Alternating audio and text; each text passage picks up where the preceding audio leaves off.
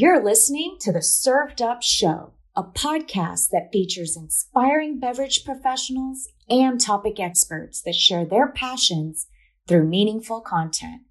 Your hostesses, Bridget Albert, is best known as the Market Fresh Mixologist, an industry mentor with over 25 years of experience. And I'm Julie Milroy, best known for my passion for leading change and helping others grow in their careers. Grab a cocktail and sit back. Let's learn how we can make a positive impact in our industry.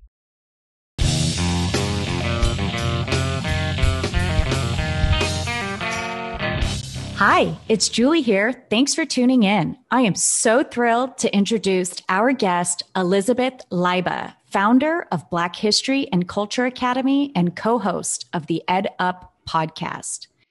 Elizabeth is a social justice warrior, higher education advocate, and an inspiration to all of us. Learn about how Elizabeth discovered her voice and used it to bring awareness and education to Black history and social justice. Sit back, grab your favorite Maker's Mark cocktail, and get inspired. Liz, welcome to Served Up. Julie and I are just so pleased that you're here with us today. I'm excited. I have been thinking about this all week, so I'm excited and happy to join you today. Me well, too. Woohoo. Woohoo. Thank you. Could you tell us about yourself, Liz? Could you tell us, you know, where where'd you come from? What was it like for you growing up? And um, how did all those things influence where you are today?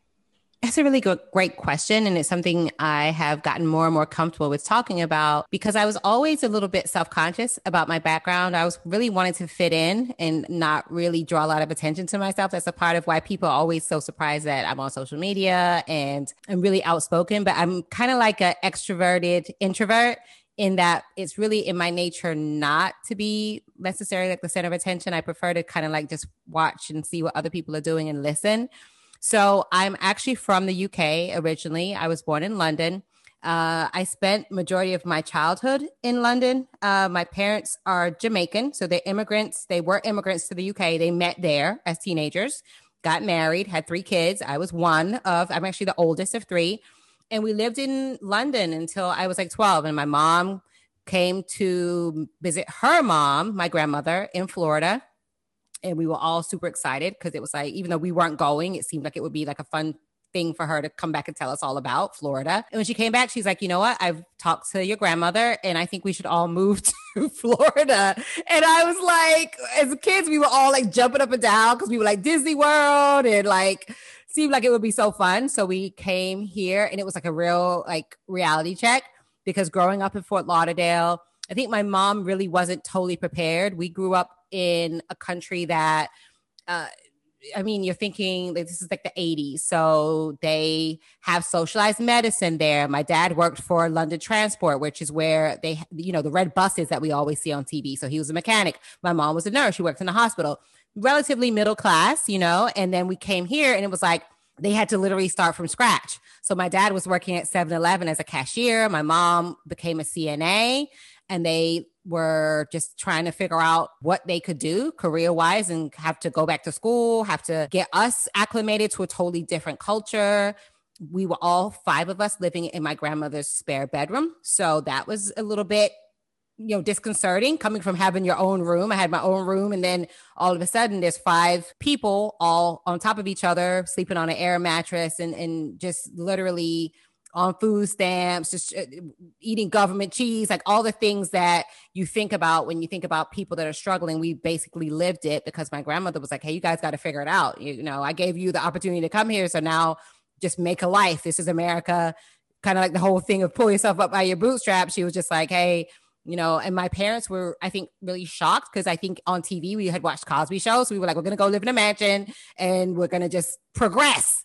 And it just didn't work out that way. So they had to kind of figure it out from there.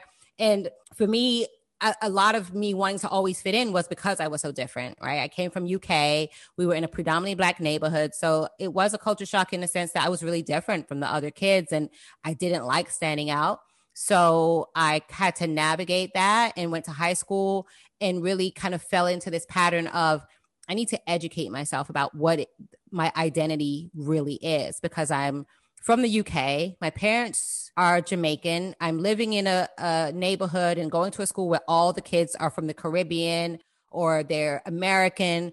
And I don't really fit in with any of those things. So I kind of delved into Black history as a way to kind of align myself with the culture. Like, what is this culture? I'm Black. I appear to be Black from all eh, from the outside, but on the inside, I'm so confused about my identity. Like, what is my identity actually? So I drew comfort in reading like Maya Angelou and reading Alice Walker and reading Toni Morrison. And I just started to align myself with all these beautiful writers and reading phenomenal women over and over to myself to give me strength when the kids were teasing me on the way and chasing me home on the way home off the bus and and and just drawing strength from the idea that I just became a voracious reader at that point and really delved into African American literature and African American history and African culture.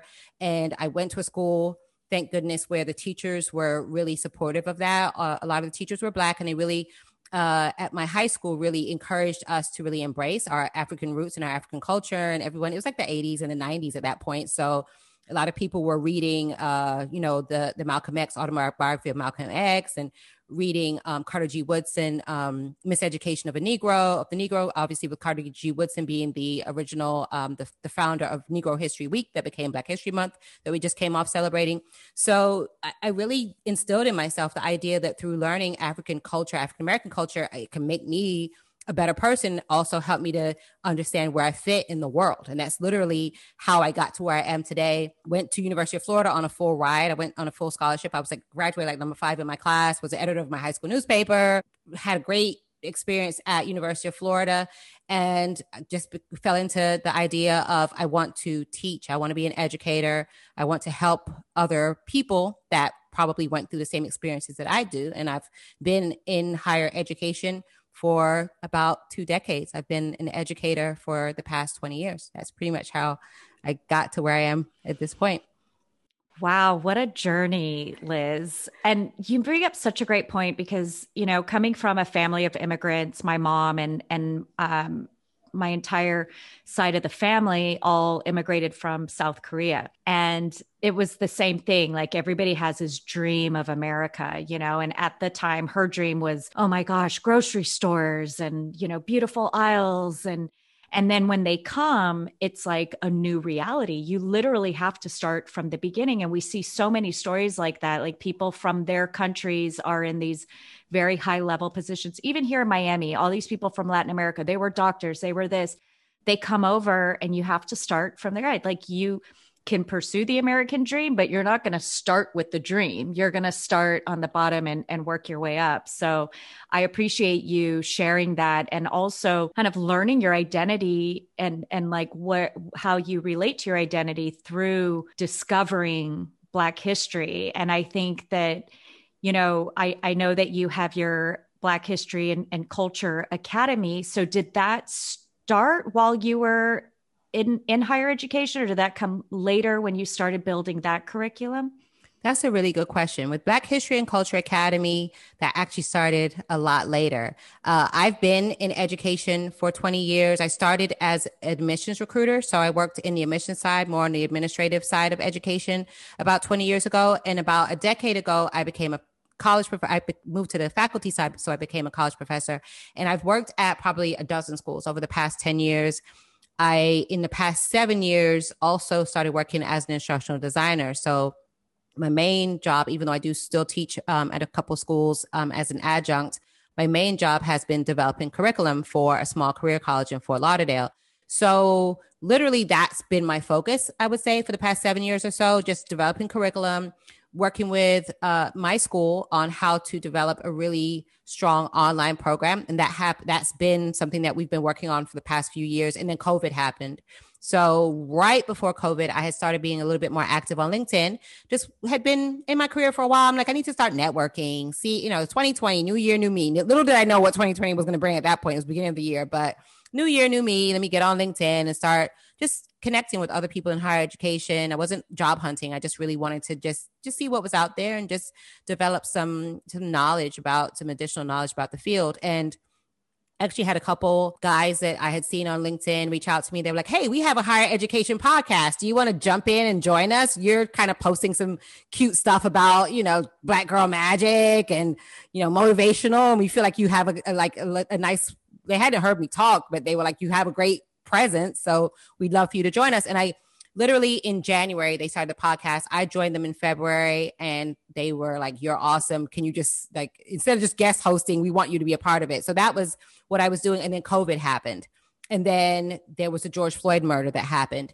And I, at that point, told them, you know, I think I'm going to take a step back. The whole podcasting thing right now feels a little frivolous. I I'm not in the right headspace. There's so much going on around the country, and I don't know if I'm necessarily going to be in a, a good value add to what you're doing right now because I just feel like right now my bandwidth is limited with processing everything that's happening around the country.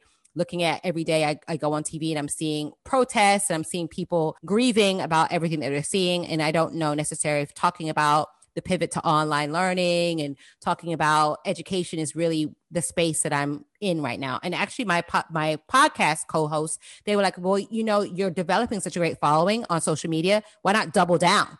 why not use your platform and actually become even more vocal and, and not you know they would kind of really wanted to emphasize the idea that they didn't want to pressure me to do it if it wasn't something i was comfortable with but they were kind of encouraging of the fact that i had a unique opportunity maybe to utilize some of that momentum and take some of the pain that I was feeling and maybe channel it in a way that might be helpful for me to process. And that's literally what I started doing that day that I had a conversation with them. I decided that I was going to be really vocal and active on social media every single day. And I have kept that promise to myself that every day since that conversation with them, I have decided to make a conscious effort to join my voice, which I feel like is my superpower, my ability to write, my ability to be a leader as far as using my voice as a, a change agent. And I just started doubling down on the message of equity, social justice, police brutality, wealth gap, home ownership, education inequity, healthcare inequity, anything that I thought of that morning. I literally was like, I'm going to post about this on social media. I'm going to talk about it on the podcast. I'm going to press this issue because people need to be aware of the things that we need to fix. And if we don't talk about them, we can't fix them.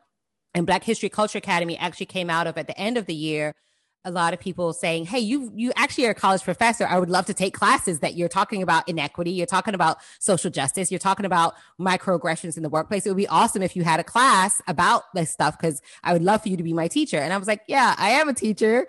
In, in the in the real sense, I mean, I'm teaching on social media, but I actually do teach college classes.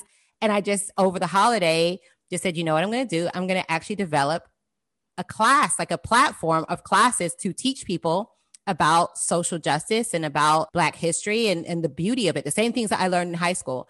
And I wrote a, a piece for LinkedIn and they highlighted it during Black History Month. And I said, Black learning Black history saved my life. And I actually do believe that, that the ability to process the world in a sense that I am so amazing internally and I have I come from a legacy of greatness and to internalize that message is literally what saved me from probably what could have been a life of poverty or not really being successful because that's what I saw around me growing up. And I wanted to create an environment a, a, a judgment free environment for adults that maybe have felt some of those feelings of i don't really understand where i fit in. I mean, you know people that have been through high school and college, and a lot of people just from surveys and informal conversations I've had on LinkedIn have told me that I didn't learn Black history in high school. I didn't learn Black history in college. I mean, I knew there was Black History Month, but I've never really known about redlining. I didn't know about discrimination and how there was so much inequity in K through 12. Like these are things that I was never taught and I don't know exactly where to start in order to learn those things and that's why I created it. I wanted to create a platform where the things that I was posting about I could actually create a structure where someone doesn't have to just go research it and maybe just go on Wikipedia. They can actually take a journey. And I usually teach the same way I teach in a classroom, which is just bite sized nuggets of information in a storytelling fashion that can help people to relate to a lot of these, these concepts that seem abstract. Like if you think about redlining, for example, when we think about there's black neighborhoods and white neighborhoods, but people don't understand that a lot of that is from housing discrimination. It's not mm-hmm. that, that black people all want to live in one neighborhood and white people all want to live in one neighborhood. It literally is that by law, and even up until today, a lot of discrimination happens in housing. Even though housing discrimination is illegal, there still is a lot of um, spillover from the time when it was legal, and it actually was only considered illegal since the 60s. So we're talking about less than a lifetime ago that banks have been allowed to discriminate and to a certain extent and to a great extent still do discriminate. So there are a lot of these things that people kind of know in abstract that these are things that are going on, but don't really understand the, the rationale behind why the, these things are happening, which is why I created the Academy. I wanted to create a concrete way of explaining some of these uh, concepts and some of these inequities so that people could wrap their minds around it. And if you're able to wrap your mind around a concept, then if you're fighting or you want to be a social justice warrior, you want to be an ally, you want to just be informed about what's going on around the country. You're not just saying, oh, I think that there's discrimination. You actually have some framework. Or if you want to understand about the beauty of African culture and the beauty of African American history and why it's so important to understand that, then you have a frame of reference rather than just something, you know, from high school, like Martin Luther King Day or you know Rosa Parks civil rights movement. Not to not to detract from the idea that that's important to to learn that, but I think we need to have a full spectrum of the history of Black folk in America. And it's just a lot more than Black History Month. It's a lot more than civil rights movement or slavery. It's a whole spectrum of um, history from the beginning of this country and even back before that into ancient Africa that people need to be aware of. And that's literally why I created Black History and Culture Academy. So. That is so amazing. Liz, you just you. said so much right there. And I want to thank you for creating all of this as a thank resource you. of so many to go and to learn and to be to be better. Right. Thank you. Yeah. Um, you know, I have a question for you about the Black History and Culture Academy, and that is, um, can you tell us about how people can log in, how they can sign up, how do they navigate the site? Like, let's get into that a little bit because you know, um, when we talk about a website, it's always fun to know is there a cost to it? You know, how does all that work? Yeah, absolutely. I think that when I started developing at the end of last year, I wasn't really sure exactly how I was going to structure it, but I just knew I wanted to offer courses. And then I started with the concept of what I want to do is create micro learning. So I want it to be, I don't want it to be like a semester long course, like what I would offer at a university or college level. A lot of working adults are limited on time and they don't necessarily want to take a college class or they would have done that already. So I wanted to create little short learning modules that somebody could just eat lunch and just learn about something really quickly. And it, they're very short. At the at the current time, there's 20 classes that are available in African um, American history and culture, African history and culture, and diversity, equity, inclusion. So it's really just concepts, just basic concepts. It's not that you're going to be like a historian when you get done with each class, but you will be able to be informed about what I think are the main highlights of whatever that topic is. It's like history of African American music and um, African uh, American music or music and uh, Black music in America. There's African American literature, contemporary African American literature. There's African uh, oral literature. There's African music and African uh, religion. So different topics that I'm just like, wow, people don't really know about that. African American poetry. Uh, it, when it comes to diversity, equity, inclusion, uh, some of the courses are what are microaggressions, um, anti-racism language, uh, different things that I think just little highlights of uh, just short snippets that give you just a foundational knowledge in the topic. And initially, I wasn't sure the structure. I was like, well, you know, I don't really know how to price it. I know I want to have the value there. And I want to make sure that obviously the amount of time that I invested in it, it gives a value add for someone that wants to learn. So I, I think I initially was going to launch it on January 6th, and it was actually the day of the insurrection at the Capitol. Uh-huh. And I remember I was wrapped up in bed and I had a pounding headache and I was crying because I was just like, this is not the world that I want to live in. And I was wrapped up like a burrito. I swaddled myself because I was really, really like shaking. And I remember saying to my husband that I was going to do like 199 a class, $199 a class. Cause I, I just saw that was kind of like uh, seeing other people that are in my, um, you know, p- people that I know that are offering short micro learning courses. That was kind of the price point. Uh, just a, a couple people that I know in higher ed that I've networked with on LinkedIn that offer classes. And I told my husband, you know what I'm going to do? I'm going to do Netflix style because I don't want there to be any friction. I know that it's coronavirus is going on, pandemic, and a lot of people are w- watching their money of course absolutely. You know it's like you you, you don't want to spend extra. I know uh, for me we're buying a lot more groceries the kids are eating up snacks and you know you know you're looking at where you're spending money and i don't want price to inhibit people from being able to take the course if they want to So I said, I'm going to make it Netflix style. So it's $14.99 a month and unlimited access. Once someone's subscribed, just like Hulu or any other um, style of uh, subscription style, if they want to subscribe and they're like, oh, I got enough, they could cancel. Or if they want to keep going, the more, obviously, the longer that they stay um, in subscription, the, the, the courses are growing because I'm adding courses literally every week. I have 20 classes now. I want to have 50 by summer and 100 by the end of the year. That's my goal. So I wanted to just totally make it worthwhile. Every time somebody's like, oh, that would be interesting, I'm like, you know, I think it was MLK Day, Martin Luther King Jr.'s birthday. And I said, you know what I'm going to do? I'm going to roll out a class about the myth and the reality of Martin Luther King. And I just did that on his birthday or people are like, oh, you know what? African dance is interesting. So I'm, I'm developing a class about African dance and all the different varieties of African dance and, and uh, all the different like samba and calypso and all the different types of um, derivatives of African dance. Like anything that comes to mind is basically what I've put into the program and can, want to continue to develop because I, I, think that there's so many different beautiful aspects of the African diaspora that people can learn about. And it's not just here in the United States, it's all over the globe that uh, people are able to learn about the culture. So once someone goes in, they basically just sign up and they subscribe and then they have access, unlimited access to all the courses. They can pop in and out as they want. I've had uh, like one of the senior editors at LinkedIn. He signed up. I've had um, Bracken Darrell. He's the CEO of Logitech. He signed up like literally what like the first week, and he was like DM me. He said, "I love it." He's like, "I love Yay. your program."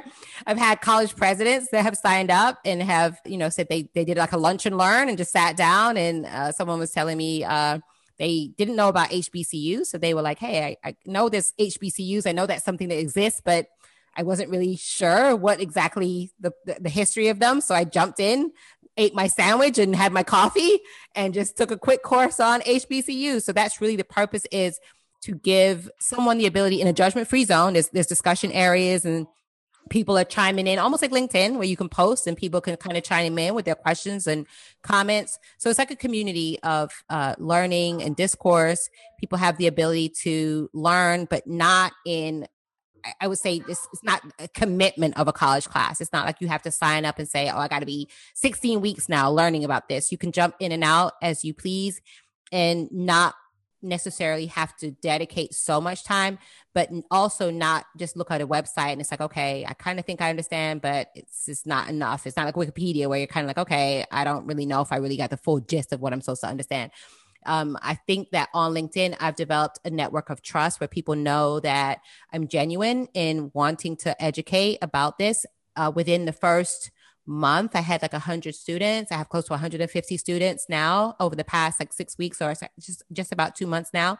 So people have really taken to the idea of having the ability to learn about Black history and do it in a judgment free and safe environment. Now, Women's History Month, I'm, I'm, rolling out some classes about Black women that have been influential, Toni Morrison and other women that have been leaders. So I'm just kind of going with the idea that there's so much to learn about Black history and culture.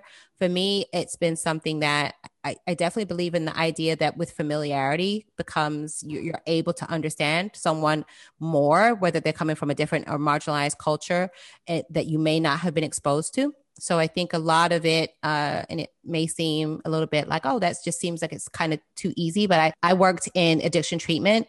And for a long time, I didn't really understand addiction being a mental health issue. My husband had been working in that field for 10 years. And I was, was like, well, if someone wants to get off drugs, can't they just try? Can't they just like go to treatment? I always felt like it was very straightforward until I actually worked in the field in admissions uh, for a short time. And I would hear people's stories and, and literally end up getting off the phone crying because I was so touched by the family, what this family was struggling with.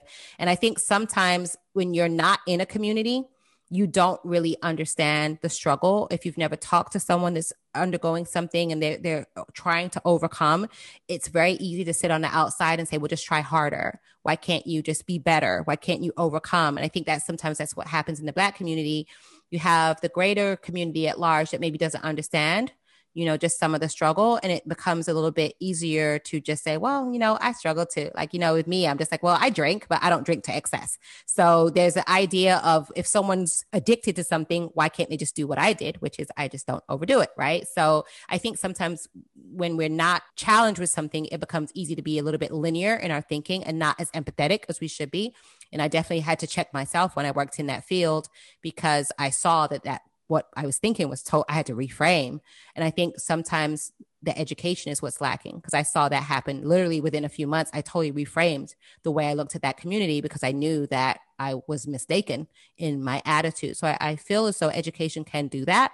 If you're exposed to something enough, you have the ability to reframe how you approach certain people that are not that don't look like you or don't have the same experience that you have but the exposure is the key and i think sometimes it's uncomfortable for people to be exposed to something that's different. So my hope is by having these courses that people are exposed, if they're open enough to learn, then they can be exposed to something that's totally different than maybe what they thought or what they were, are familiar with. And with that familiarity, hopefully becomes empathy. And maybe there comes uh, allyship. And with allyship should come change. And, and that's literally what my uh, my hope and aspiration is for the platform and relatability, right? I mean, because the I think what a lot of people don't understand is that Africans have a huge impact all over the world in many countries. You know, if you think of like Latin America, I mean, there's a lot of African influence in the Brazilian community, you know, and I mean, like the most beautiful people in the world have African in them, right? So it's just, I think learning more about that, about the culture and the history adds a lot of that relatability. But I did want to say if you had 150 students, you have 151 now because I signed up today. oh, congratulations. Excited. Thank yes. you. It's only $14.99 a month. So yep. it's super.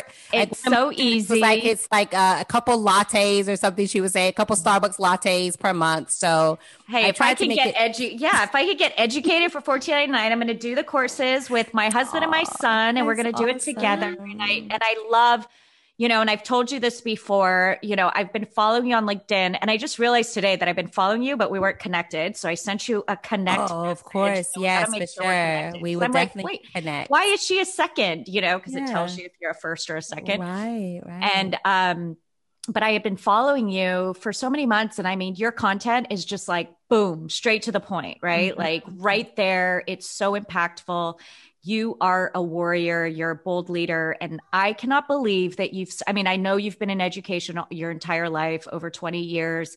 And I know that you're that expert and professional master in higher education. But the fact that you've done all of this in the last year, and I saw that you celebrated what it was a week ago, two weeks ago, of getting 40,000 followers on LinkedIn. I mean, you were like a time bomb ready to explode. And it was like, your time is mm-hmm. 2020. Yeah, it's funny how that worked out because I think if you would have asked me 2019, would all of this have happened in 2020? I probably would have been like, no, no way. I started 2020 on a podcast by the middle toward the end of 2020 october i was highlighted in the new york times on the front page on, on the sunday edition as one of the outspoken voices on linkedin. Right after that there was the linkedin top voices for education.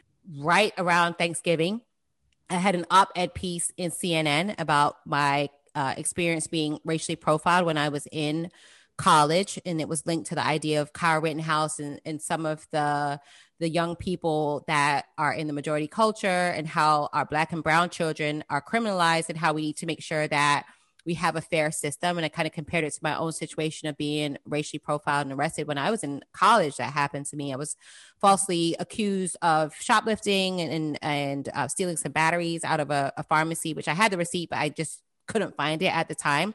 And um, that article that I did for CNN that went viral. It had like 2 million hits on their website. So there's been a lot that has happened over the past year that I've just been like, wow, this is like almost unbelievable. I have about 43, I'm getting like th- about a thousand followers a day, I think, somewhere around there. So I'm probably somewhere past 43,000 followers, I guess, as of this week, because I think I posted that earlier in the week and I'm getting like a mm-hmm. thousand followers a day. So, yeah, I would not have ever thought that this would happen. And I think for a long time, I felt as though if I spoke out about certain things, even like about getting arrested, I was really embarrassed. When CNN approached me and asked me, did I want to do the op ed piece? I was a little bit hesitant because it wasn't, I posted about it on LinkedIn, but it definitely wasn't something up until that time that I had been vocal about. It was actually something that I was ashamed, even though I ended up winning a lawsuit, a civil lawsuit against the company that called the police, and and the charges were dropped because I did have a receipt, and I presented that to the state attorney right after I was arrested. Was bailed out by my mom, and I remember my mom, I was driving home. She picked me up from the county jail in Gainesville because it was like in um, the college town where I attended college. And I remember her saying, Well, they they offered to let you sign a no trespass and just admit, like, why didn't you just sign the no trespass? And I was like, oh No, oh I'm not gonna do that. I'm not gonna admit something when I know. And she was like, Well, they would have let you go home. And I'm like, But then I would have had that in my head that they had a paper that I admitted something. I don't care even if they put it in a file and no one ever saw it. I don't want a paper signed by me saying that I stole something, which I know I didn't, especially not a $2 item. That's absolutely ridiculous. I'm not going to do that. So even at 19, I think I had a, a good sense of standing up for what was right and wrong. And I remember going to the attorney and literally it's like open and shut. Uh, I found the receipt on the way home. As I was talking to my mom, I was rifling through my book bag. I'm like, I know the receipt is in here somewhere. And it was tucked inside a folder the whole time. They actually had my stuff at the jail. Obviously, they gave me back my book bag when I um, bonded out. I went to the lawyer in Gainesville, gave him the receipt. He was like, Oh, this is open and shut. He's like, I just send them a receipt. And obviously, they're to have to drop the charges, which they did, like right after. And I remember talking to him, and he said, You know what we're to do? We're to sue them. We're to go ahead and pursue a civil lawsuit because I have never seen anything like this. I've been practicing law for a good amount of time. He was white and he was very open and transparent. He's like, They would not have done this except for your race and they literally racially profiled you because what excuse could they have? You are a college student you clearly did not leave the store they didn't witness you stealing it and they literally did not follow their own protocol which says if we're going to call the police we have to witness we have the person has to leave the store. There's all these different checkpoints to make sure that they limit their liability and they just didn't follow their own store policy let alone just a policy of if he was like, if they really were going to be so hard on you, they probably could have just took the batteries and told you go home. And I'm like, I would have took that. That I would have taken, but not signing it to say that I actually did steal them. So we pursued a lawsuit, and actually it took three years because my lawyer kept saying, just just give her, just throw her a few thousand dollars, and she'll leave. She'll leave you alone. But you have to be responsible. You have to you have to pay some kind of some kind of reparation to her for what you did. I, I almost dropped out of school because I was so just so traumatized by everything that happened. You know, I think sometimes when people see racial profiling on the news or they see people that are arrested and they're like, oh, why didn't the person just comply? Or you, there's nothing, I would not wish this on my worst enemy to be sitting in the back of a police car. There's no door handles. I, tell people, you didn't know there's no, no door handles. Uh, you're in handcuffs, which are super heavy. I always tell people, did you know that they're not light like the ones you see in the, the Halloween store? Mm-hmm. And you know that you're going to jail. And when I got there, there were people that I'm like, I didn't do anything, but I'm pretty sure these women that are screaming and yelling and walking around in orange jumpsuits did do something probably. And I remember even the the um going into the the, the jail and them saying, you know what we're gonna do? We're gonna put you in holding, but we're not gonna put you in a cell because you don't even look like you belong here. Like they might eat you alive if we put you in a cell with somebody. So having all that and knowing that there are people every day that are being arrested. There are people every day that are being brutalized. And I wanted to kind of just put a face on that, that it doesn't mean that just because someone's arrested, sometimes we rush to judgment and think, oh, well, you're arrested, then that means you did something wrong. I think anyone can be arrested because it's just probable cause. And, and that's really up to a judgment call. And sometimes it could be like in my situation where it was just literally my word against theirs. And the police officer's like, well, they say they, they want you to be arrested and the only way you can get out of it at this point is to sign this no no uh this no uh trespass and he told me if I signed it, he would let me go. And I was like, I'm not. So you're gonna, I guess, uh, my only choice is to go to jail. And he was like, Well, you you made your choice, so let's go ahead and get the handcuffs on you. So I think that for me, a lot of speaking out has just been this idea of letting my story be told. And I definitely know that it's, you know, it has definitely been a roller coaster. If you would have told me a year ago, I would have been even talking about that. I would have said no, because I was ashamed and I didn't want to ever talk about it again. It was actually very triggering.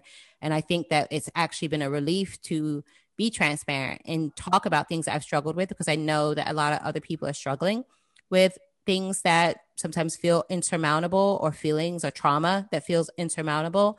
And I always want to let people know that if I can overcome it, it's possible if you are able to sometimes find a community of support like what I found on LinkedIn and people like you, Julie, that have supported me and have just been like, wow, you're awesome. And it, it, gives me that motivation to keep going. It gives me the motivation to keep speaking out, to keep thinking about inequity, to th- keep uh, amplifying the voices of women.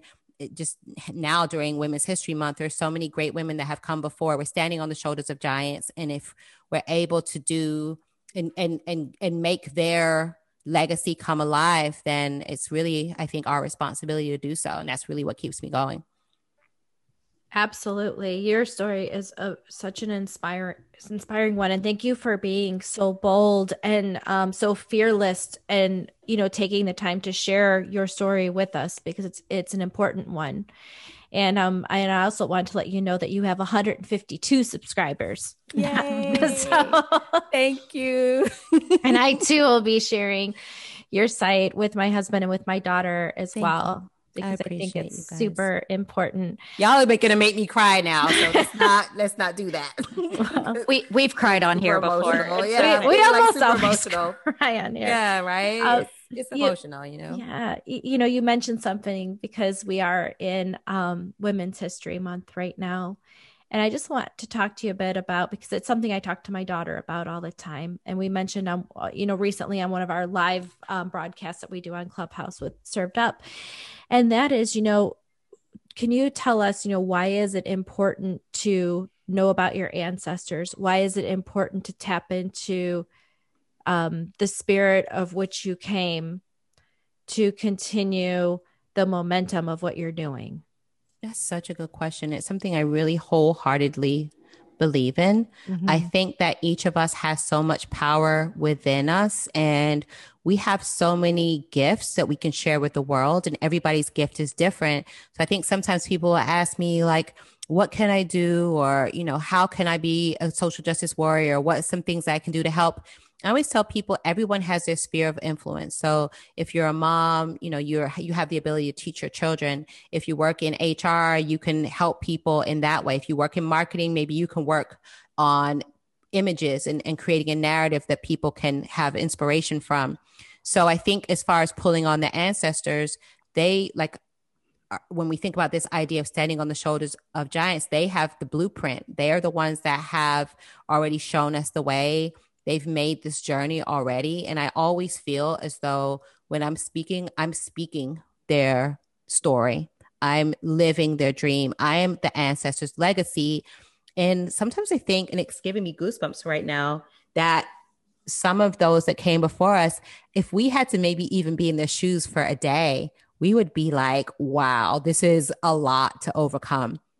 So I think it's our responsibility to carry the torch for them they're not here now, but we have so much that we can do to continue to fight in their names. So being able to do that and draw on that strength, I think has literally been what keeps me going.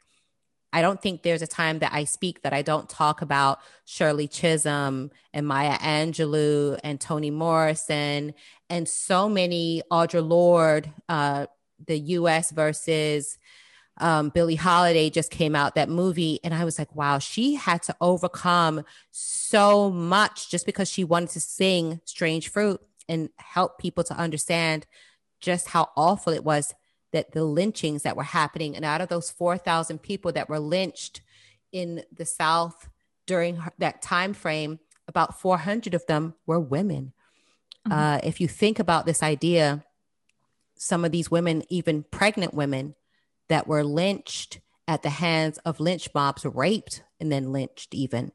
And her willingness to put her own well being, her own fame, her own safety on the line just to make sure that those women and men's stories didn't go untold that is that is the ultimate sacrifice so if someone can do that then i think all of us can make a change or a difference in whatever way that we can with her it was her beautiful voice that she used but all of us have gifts so how do we use those effectively to change the world to bring justice, peace, equity, whatever it is that we can do to make the world a better place for ourselves, but even more importantly for our children, for the next generation, I think is pivotally important. It's something I think about every single day.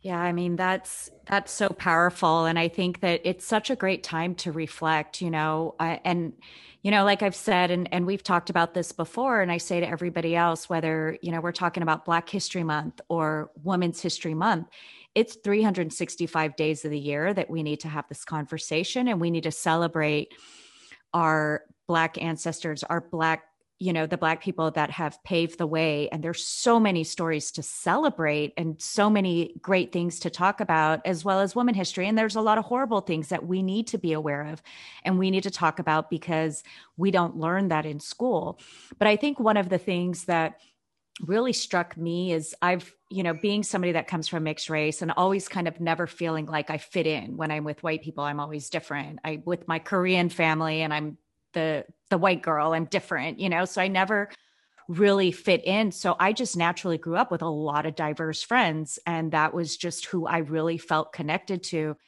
And you know working at southern and and work, moving up in leadership roles i was always advocating as a as a woman and um and women rights and and women and gender equality. And i think with this eruption of social justice and with George Floyd, you recognize that you can't be for gender equality if you're not for race equality. And I don't think we talk about it enough because sometimes I see what's being promoted during Women's History Month and it's the same. You don't see that diversity. I think people might be a little bit more aware now, but it's like we get back to that same. You know, I, I would love to know your thoughts on that. That is such a good point, and I'm glad that you brought that up because it's been, I think, a sticking point in the whole diversity, equity, inclusion discussions and the push for equity across the country. Is that with a lot of DEI uh, initiatives across uh, the the the corporate spaces over the past few years, there has been that push that we need to be more inclusive. And we are moving in the right direction, but I do feel as though that piece of women need to be at the table, women need to be acknowledged, women need to be heard has been emphasized a little bit more because I think it goes back to that empathy piece, right? We all have a mom. We women all in our lives, daughters. We all have women in our lives. We have daughters, we have cousins, we have sisters. So I think the familiarity is like you said the familiarity piece is a little bit more prevalent.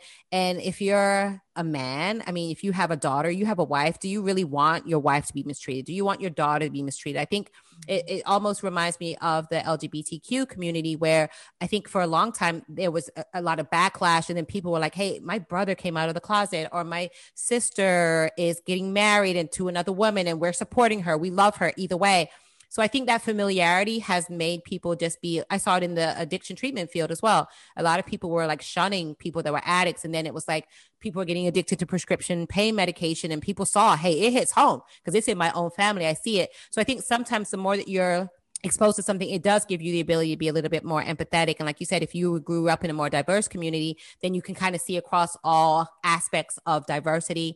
And I think that's definitely a big issue that women's rights are being pushed and obviously the intersectionality of myself being a woman i I want that. I want women to be acknowledged. I want women to have positions of leadership, but we are seeing more of that push. And, and like you said, you can't have equality for women and equity for women without acknowledging the idea that race equity is still very problematic. And we need to address all aspects of equity regardless of what marginalized community you come from. So if you're coming from the POC, if you're coming from the indigenous community, if you're in the black community, if you're a woman, we have neurodiverse, we have differently abled, we have LGBTQ.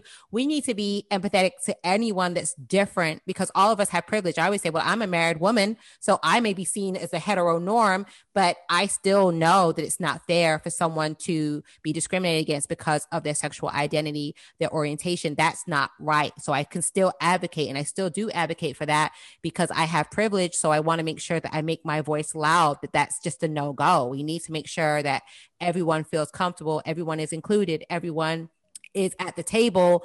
And until we make sure everyone is addressed, then we, we can't just say, oh, Women's History Month, yay for women. We have to make sure all of these different marginalized groups are acknowledged and feel included and feel feel a sense of belonging. And until we do that, then I'm going to keep raising my voice really loud because everybody needs to be at that table. And I'm going to be pulling up folding chairs. I'm going to put a stool there. I'm going to put a bar stool, whatever, whatever, a beach chair, yeah. whatever I can to make sure all of us are crowded around that table because we all need to he- have our voices heard.